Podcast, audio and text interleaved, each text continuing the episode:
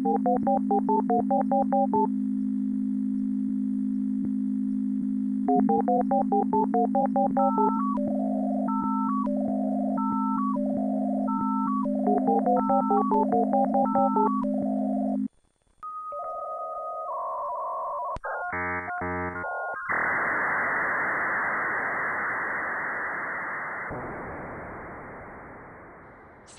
دوستان.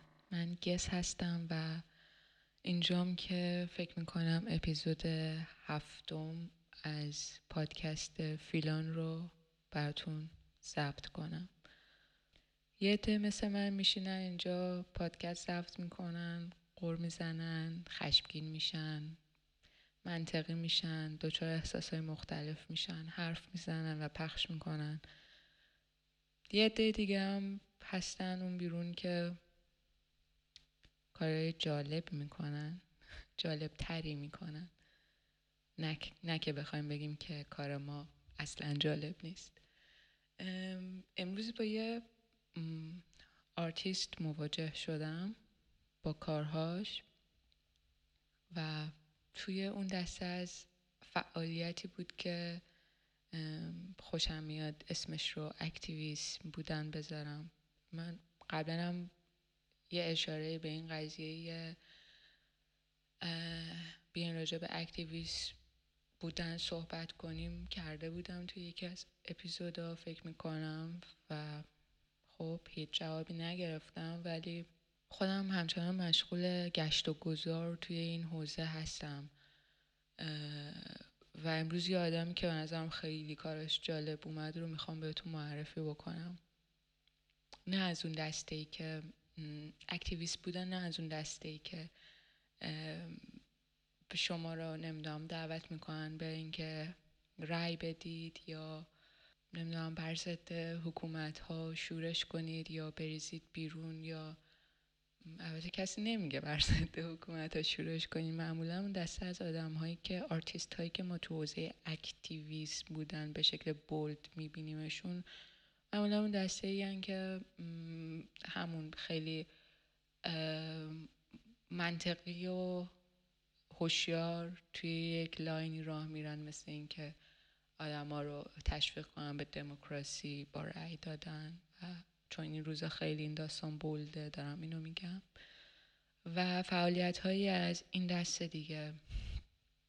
این دست دیگه چیه؟ فعالیت هایی از این دست. یا مثلا وقتی که خارج از هنر باش برخورد می‌کنیم یعنی من فکر می‌کنم که تو هنر خیلی داریم باش برخورد می‌کنیم. اگه نوشتن این تاریخ هنر ادامه دار بشه نمی‌دونم. اگه قرار باشه چیزی ادامه پیدا بکنه که نوشتن این تاریخ هنرم توی ادامه اون بگنجه فکر می‌کنم یک بخش مهمی از فعالیت های امروزین هنرمندهای ما رو توی دسته جنبش های جنبش های سیاسی و اجتماعی بشه بررسیش کرد. خیلی بولتر از دسته های دیگه امروز روز داریم میبینیمشون. حالا البته تاریخ وقت نگاه می‌کنه و مسائل جور دیگری نگاه می‌کنه. با یه فاصله ای ازش نگاه می‌کنه تا این فاصلگی که ما توش هستیم یعنی هیچ فاصله باش نداریم. آره ما خب خیلی معمولا کسایی رو که توی این حوزه اکتیویست بودن راه میدیم که به شکل خیلی مشخصی مثلا دارن راجع به یک, یک مسئله ای از حالت بیان استفاده می‌کنن. یعنی مثلا بیان می‌کنن که مخالف آزار دادن حیوانان یا بیان می‌کنن که مخالف خشونت پلیسن یا بیان می‌کنن که موافق چه چیزهایی هستن. البته بیشتر بیان می‌کنن که مخالف چه چیزهایی هستن و چه چیزهایی باید استاپ بشه.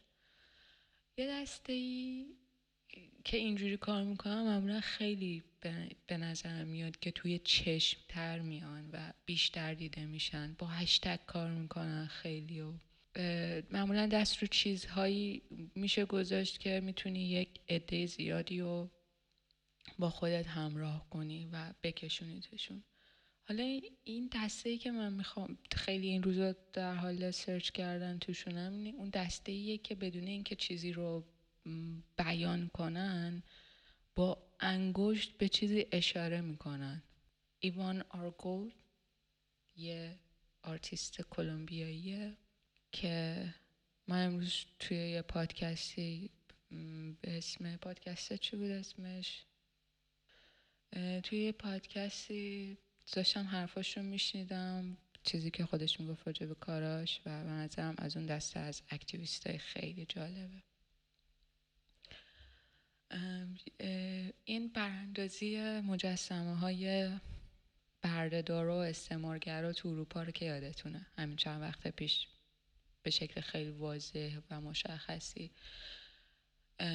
خیلی از مجسمه ها رو پایین کشیدن مردم و ولشون کردن. یکی رو که تو رودخونه ول کردن توی انگلیس و خیلی کار دیگه با نابودشون کردن. یه کاری که ایوان با این قضیه مجسمه های آیکونای استعمار رو بردهداری کرده اینه که تنپوشی از یک تنپوش سنتی رو یعنی همون تنپوشی که آدم های بومی استفاده می‌کردن آدم های بومی که این بردهدارها این این آیکون های موفقیت تمدن غربی. تنپوش های از این شکل رو تن این مجسمه ها کرده. یعنی اینکه یه حرکتی هست که میشه اون رو کاملا نابودش کرد و از بینش برد و خورد و خاکشیرش کرد و با خشم و با هیجان یا ذوق یا هر چیز هر احساس این کار انجام داد. یه حرکت دیگه هم هست اینه که میشه فقط معنای اون رو با یه کار خیلی کوچیک عوض کرد. پوشوندن اون تنپوشه توی تن اون مجسمه دیدن اون مجسمه با اون حالت امپرال عظیمش که آیکون مهمیه و یه اون لباس رنگی رو تو تنش دیدن کاملا معناش رو عوض می‌کنه. یه کار دیگه ای که با بچه ها کرده بود. این واقعا من هیجان زده کرد این کار. به بچه ها اعتراض کردن رو یاد داده بود. اعتراض کردن به معنای تظاهرات کردن. پروتست. و وقتی که راجع بهش حرف می‌زد اینجوری داشت حرف می‌زد که مثلا در مواجهه با اون تعداد بچههایی که جلوش قرار داشتن شروع می‌کنه به یه سری سوال پرسیدن. مثلا اینکه من چه چیزایی رو دوست دارم؟ من چه چیزایی رو دوست ندارم؟ مثلا خودش می‌گفت من با این شروع کردم که من رقصیدن رو دوست دارم. و من چه چیزایی رو دوست ندارم و من چه چیزایی رو می‌خوام تغییر بدم. و این سواله رو انداخت بین این جمعیت کوچیک از بچه ها و اونا یکی یکی شروع کردم به اینکه خب من اینو دوست دارم من از این خوشم نمیاد من می‌خوام اینو تغییر بدم. و یه سری بنر درست کردن برای خودشون و تظاهرات رو تمرین کردن. و خیلی خیلی خیلی کارهای جالب دیگه دیگه هم هم. هست برای دیدن و خیلی آرتیست های جالب دیگه ای هم حضور دارن کنار این آدمایی که فاصله ای ندارن توی زمانشون و توی مکانشون حضور دارن و با انگشتشون به چیزی دارن اشاره می‌کنن. یه چیز دیگه ای که می‌خواستم بگم یه اخبار دیگه ای که دیشب دیدم توی سایت ناجا ناسا ناجا. اخبار دیگه که دیدم توی سایت ناسا خبر از لانچ کردن یه ماهواره می‌داد که قرار 17 همین ماه 17 نوامبر بفرسته برای مطالعه برای مشاهده بذارین فارسیشو بگم. برای مشاهده بالا اومدن سطح آب دریاها. همونطور که ممکنه که توی این چند وقت باش مواجه شده باشین حتما شنیدین. و البته خیلی فکر می‌کنن که تغییرات اقلیمی به معنای بالا اومدن آب دریا هاست که هست اما همش همین نیست و خیلی تغییرات دیگه هم هست. نزدیک شدن بهش کاملا احساس شده است. نزدیک شدن که سالهای گذشته نمونهاش مشاهده شده و منتظر نمونه های جدیدترش هستیم و اینکه اندازه گیری دقیق از اینکه هر سال چقدر قراره که اینا بیان بالا و هر سال قراره چقدر از شهرهای کشورها نامسکون بشن. و خب از اونجایی که هر کسی یک حاشیه ای با اقیانوس ها داره تقریبا بخش زیادی از زمین مسکون رو در بر می‌گیره. هر جایی که ربطی به اقیانوس ها و دریا داشته باشه که تقریبا همه جاست و موج عظیمی از مهاجرت. حالا اگه توی شهرهای دریایی زندگی می‌کنید اگه به اقیانوس ها راه دارید مراقب خودتون باشید یا نباشید.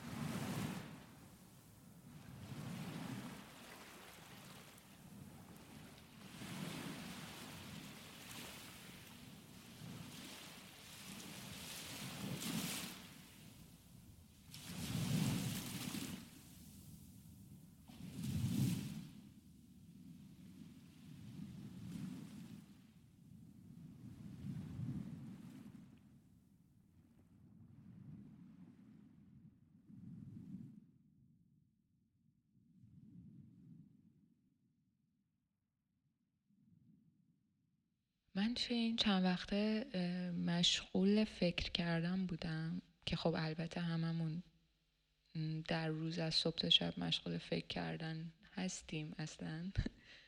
و ای کاش نباشیم. ولی منظورم بود که به طور خاص یعنی به طور آگاهانه و به طور مشخص مشغول به فکر کردن به سوالاتی بودم. و احساس می‌کنم که این قضیه کم منو خنگ کرده. همزمان که فکر می‌کنیم که آدمایی که خیلی فکر می‌کنن خیلی آدمای باهوش یا اندیشمند یا دانایی من دارم این احساس رو می‌کنم که رفته رفته دارم خنگتر میشم. می‌خوام برم سراغ اسماعیل و فصل چهارمش رو براتون تعریف بکنم. فصل چهارم کتاب هبوت یا همون اسماعیل An Adventure of Spirit and Mind. فصل کوتاهی هم هست. منم زیاده گویی نمی کنم و میرم سر اصل مطلب.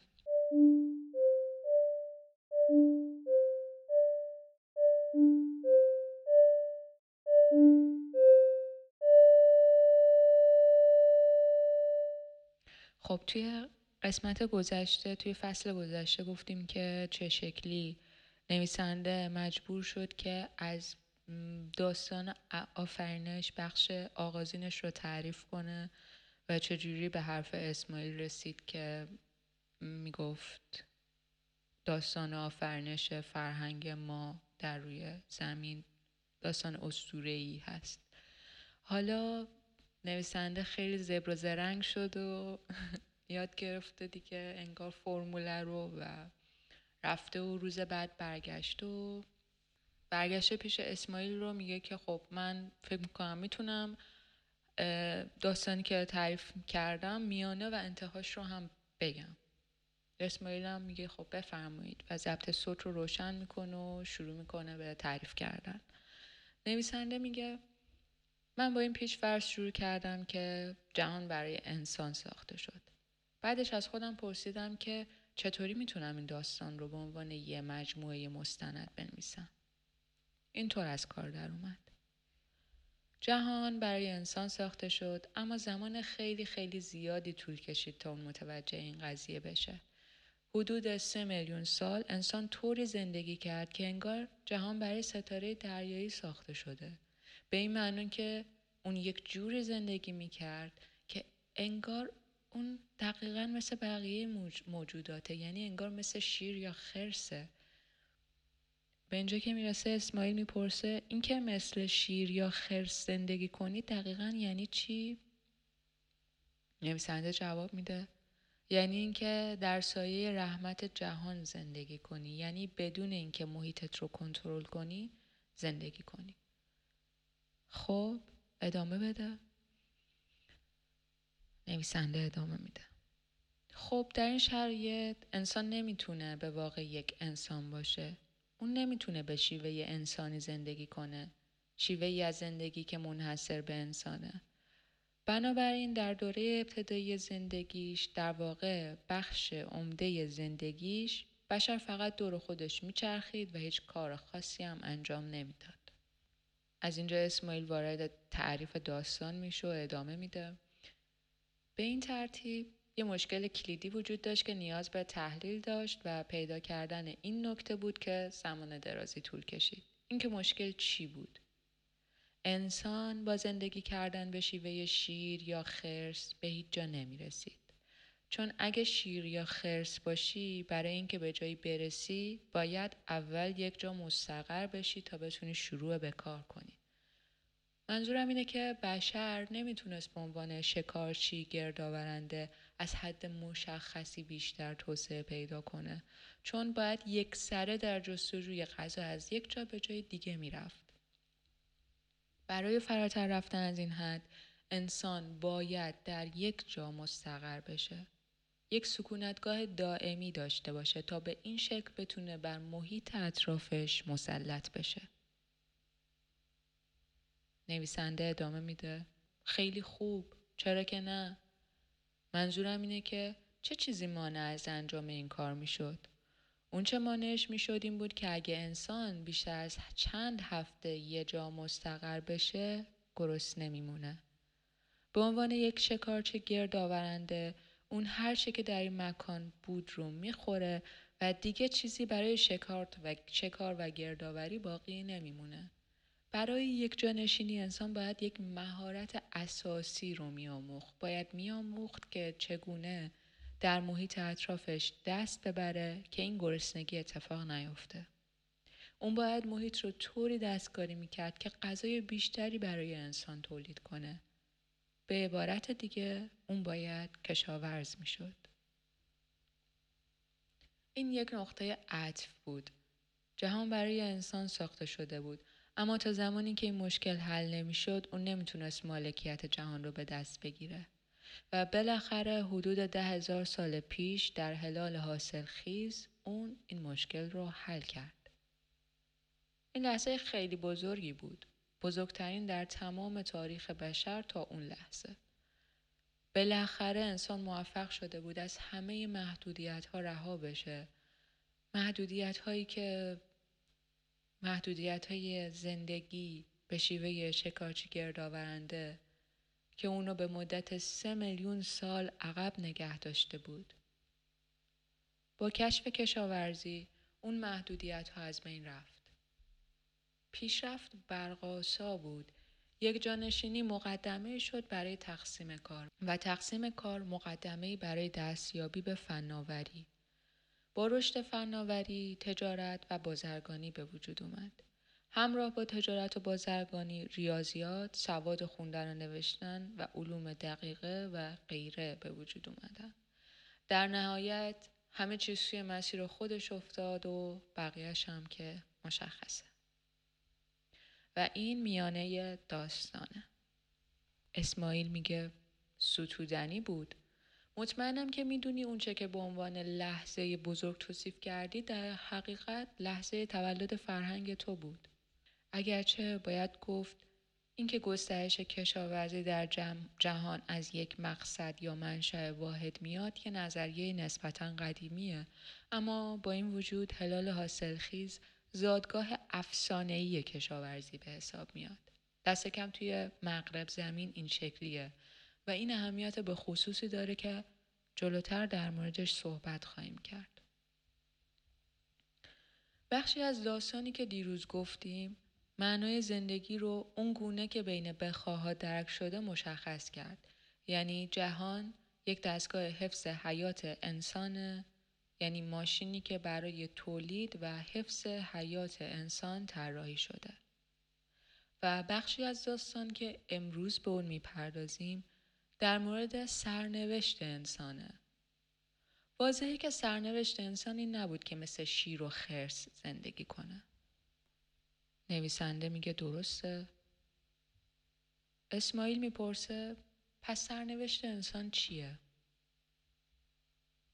نویسنده جواب میده سرنوشت انسان خب سرنوشت انسان اینه که پیشرفت کنه. چیزای بزرگ به دست بیاره. اسماعیل میگه اونطوری که بخواها میگن سرنوشت انسان روشنتر از اینه. نویسنده جواب میده خب فکر کنم میشه گفت که سرنوشتش اینه که تمدن رو بسازه. اسماعیل ازش می‌خواد که دوباره اصول شناسانه نگاه کنه. ولی نویسنده نمی‌دونه که چطوری باید این کار رو بکنه.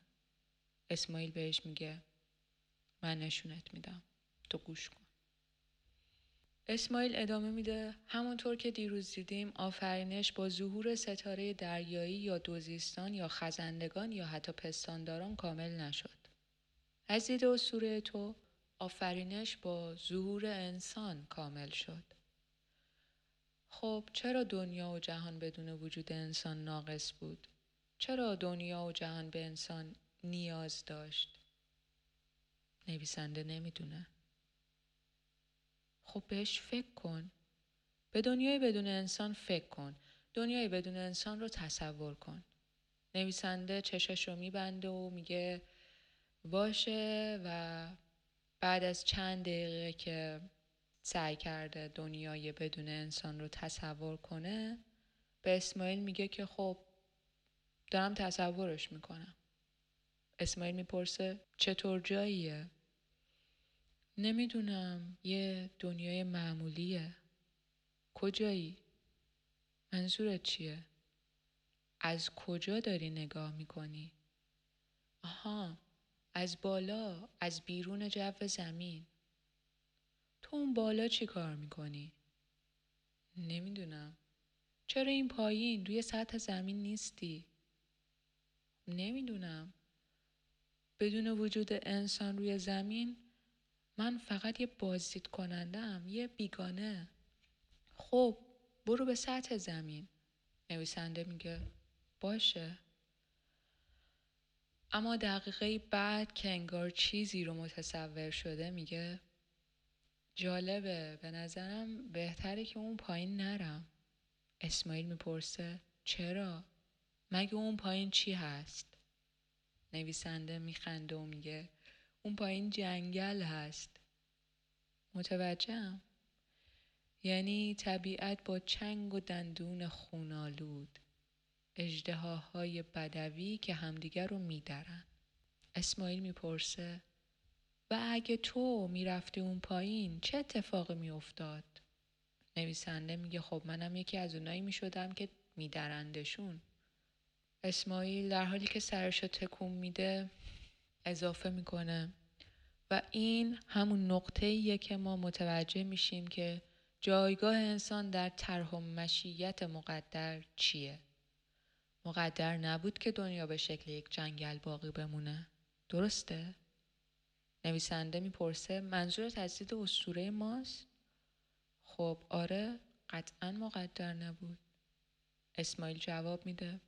پس بدون انسان دنیا ناتمام بود. یه طبیعت وحشی با چنگ و دندون خونالود. دنیا در آشوب بود در وضعیت هرج و مرج اولیه. درسته دقیقا همینطور بود. پس به چه چیزی نیاز داشت؟ به یکی که سر برسه و اینو نویسنده میگه. به یکی که سر برسه و کنترل اوضاع رو به دست بگیره. کسی که به اوضاع نظم و ترتیب بده. سوال بعدی رو می‌پرسه اسماعیل. و اون کسی که اوضاع رو درست کنه چه ویژگیهایی داره؟ کی می‌تونه هر مرج رو کنترل کنه و همه چیز رو سر و سامون بده؟ خب یه فرمان روا یه سلطان. این جواب نویسنده است. و اسماعیل ادامه میده.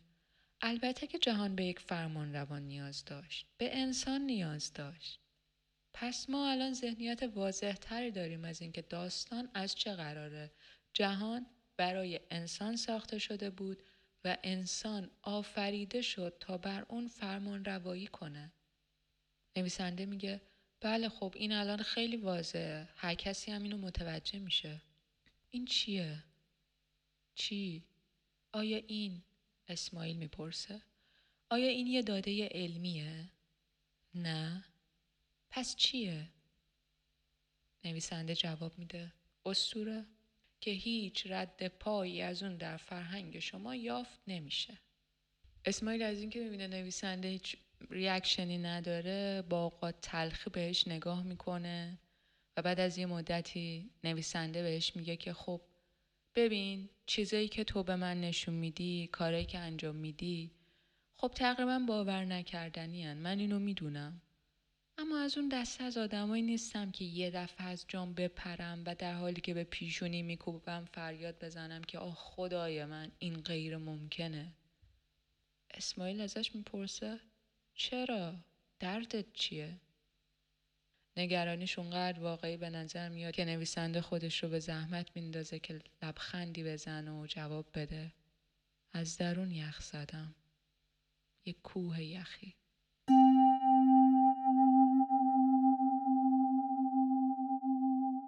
من فکر می‌کنم که خیلی از ماها در حال شنیدن این کلمه هایی که بین نویسنده و اسماعیل رد و بدل میشه جواب های متفاوت تری خواهیم داشت. اونم به خاطر تغییر دیدگاهیه که توی ما الان اتفاق افتاده. مثلا خیلی از ماها اون لحظه ای که اسماعیل ازمون می‌خواد که چشامونو ببندیم و بریم اون پایین وقتی که هنوز هیچ انسانی اون پایین نیست و به اون جنگلی که اون پایین, فکر، اون پایین هست فکر کنیم آره حتما که هنوز در وجود هممون یک طبیعت وحشی با چنگال و دندانهای خونالود متصور میشیم.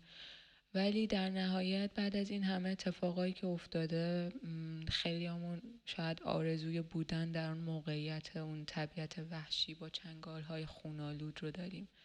یعنی خیلی همون حاضریم چشمون رو ببندیم به اون جنگل اون پایین برگردیم و توش گم بشیم. اینو کاملا می‌فهمم. و توی این احساس همراه هستم باهاتون. ولی این جمعیتی که به اون طبیعت با چنگال دندان خونالود بخواد خودش رو پرتاب کنه جمعیت خیلی زیادی نیست و ما داریم راجع به فرهنگ مشخص فرهنگ قالب انسانهای متمدن امروزی تو همه جای دنیا چه تو ایران چه تو تهران چه توی آمریکا چه توی اروپا آسیا استرالیا همه جا. داریم راجع به فرهنگ قالب صحبت می‌کنیم که چه چیزی رو متصور میشه جهان بدون انسان. اسماعیل ادامه میده. به موضوع اصلی برگردیم. همونطور که گفتی زمان خیلی خیلی زیادی طول کشید تا انسان این حقیقت رو دریافت که اون برای دستیابی به مقاصدی والاتر از اونچه که در زندگی یک شیر یا خرس به دست میاد به دنیا اومده. برای حدود سه میلیون سال اون تنها بخشی از هرج و مرج بود. یک موجود دیگه که توی لجن قلط می‌خورد. تنها ده هزار سال پیش بود که بالاخره دریافت که جاش توی لجنزارها نیست.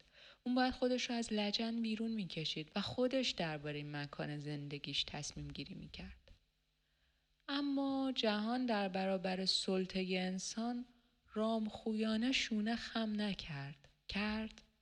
نه نه جهان اون رو به مبارزه طلبید اون چرا که انسان ساخته بود باد و بارون ویرون کرد زمینایی که برای محصولات و روستاهاش هموار کرده بود جنگلا پس گرفتن بذرهایی رو که کاش پرنده ها رو بودن جوونه هایی رو که پرورش داد حشرات بلعیدن خرمنی رو که انباشت موشا چپاول کردن حیواناتی رو که پرورش داد گرگا و روباها دریدن کوها، رودخونه ها، اقیانوس ها سر جاشون استوار موندن و راه عبور اونو باز نکردن. زلزله، سیل، گردباد، رد، قحطی به فرمان اون باز نمیستادن. نه جهان به سلطه انسان تن نمی‌داد. پس اون باید با جهان چیکار می‌کرد؟ یعنی اگه پادشاه به شهری بره و مردم اون شهر از قوانین اون پیروی نکنن باید چیکار کنه؟ نویسنده میگه باید اون رو فتح کنه البته انسان برای اینکه خود رو فرمان روای جهان کنه اول باید اون رو فتح کنه این لحظه نویسنده در حالی که از روی صندلیش نیمخیز شده و به پیشنش میکوبه میگه خدای من تو روزی پنجاه بار اینو میشنوی. می‌تونی تلویزیون یا رادیو روشن کنی و هر ساعت اینو بشنوی. انسان در حال فتح صحراهاست انسان در حال فتح اقیانوس هاست. انسان در حال فتح اتمه. انسان در حال فتح عناصره. انسان در حال فتح فضاست. اسماعیل خندید تو حرف منو باور نمی کردی وقتی که گفتم این داستان توی فرهنگ شما نهادینه و جاریه اما حالا متوجه منظورم شدی اسطوره های فرهنگ تو اونچنان مداوم توی گوش شما زمزمه میشه که هیچکس کوچکترین توجهی هم بهش نمی‌کنه. البته که انسان در حال فتح فضا و اتم و صحراها و اقیانوس ها و عناصره. بر اساس اسطوره شما اون به همین منظور به دنیا اومده. نویسنده میگه آره الان دیگه کاملا واضحه. الان دو بخش اول داستان به هم رسیدن. جهان برای انسان ساخته شده و انسان برای فتح و فرمان روایی بر اون. و چطور این بخش دوم به توضیحات تو در مورد اینکه چطور کار به اینجا رسید کمک می‌کنه؟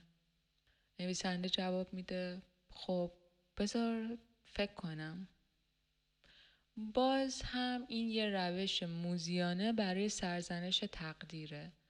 جهان برای انسان به وجود اومد و انسان برای اینکه اون رو تسخیر کنه و انسان هم به مرور همین کار رو انجام داد و این شد که کار به اینجا رسید اسماعیل می‌خواد که یه ذره از نویسنده می‌خواد که یه ذره عمیقتر به مسئله نگاه کنه یه ذره بیشتر فکر کنه. نویسنده چشاشو میبنده دوباره بیشتر فکر می‌کنه دوباره چیزی به ذهنش نمی‌رسه. اسماعیل دوباره خودش دست به کار میشه. همونطوری که با سر به سمت پنجره اشاره می‌کنه میگه این همه این همه فتوحات و فجایع این همه شکوه و اندوه نتیجه مستقیم چه چیزی هن؟ نویسنده مدتی بیشتر به این پرسش فکر می‌کنه ولی بازم نمی‌تونه بفهمه به چه چیزی اشاره می‌کنه اسماعیل دوباره وارد میشه اینطوری بهش فکر کن اگه مقدر شده بود که انسان مثل شیر و خرس زندگی کنه هیچ چیز اینطوری که هست نبود. غیر از اینه؟ سرنوشت انسان این بود که جهان رو تسخیر و بر اون فرمان روایی کنه. پس اینکه کار به اینجا رسیده نتیجه مستقیم نتیجه مستقیم تحقق سرنوشت انسانه. البته و اون مجبور بود که سرنوشتش رو محقق کنه مگه نه؟ بله قطعا خب پس چه دلیلی برای هیجان زده شدن وجود داره؟ یعنی طوری که بخواها به قضیه نگاه می‌کنن این تاوان انسان شدنه نویسنده این پرسه که منظورت چیه؟ ببین با زندگی بین چهار پایان تو لجنزارا نمی‌شد انسان کامل شد غیر از اینه؟ نه. برای انسان کامل شدن اون باید خودش رو از لجنزارها بیرون می‌کشید و همه این تلاش هم به همین خاطره. از دید بخواها انتخاب پیش روی انسان مشابه آشیل بود. حیاتی پرشکوه اما کوتاه مدت یا زندگی یک نواخت در گمنامی. و بخواهم زندگی کوتاه مدت پرشکوه را برگزیدن. نویسنده میگه بله دقیقا همینطوره. مردم تنها با بیتفاوتی میگن خب این تاوانیه که باید برای لوله کشی داخلی و گرمایش مرکزی و تهویه مطبوع و اتومبیل و سایر مسائل بپردازیم. و تو چی میگی؟ از اسماعیل می‌پرسه. اسماعیل جواب میده من میگم تاوانی که شما پرداختید تاوان انسان شدن نیست. حتی تاوان داشتن چیزایی که الان گفتی هم نیست. این تاوان اجرای داستانیه که بشر رو در نقش دشمن جهان به بازی می‌گیره.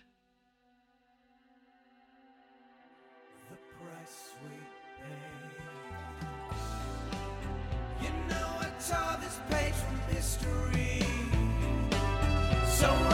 show it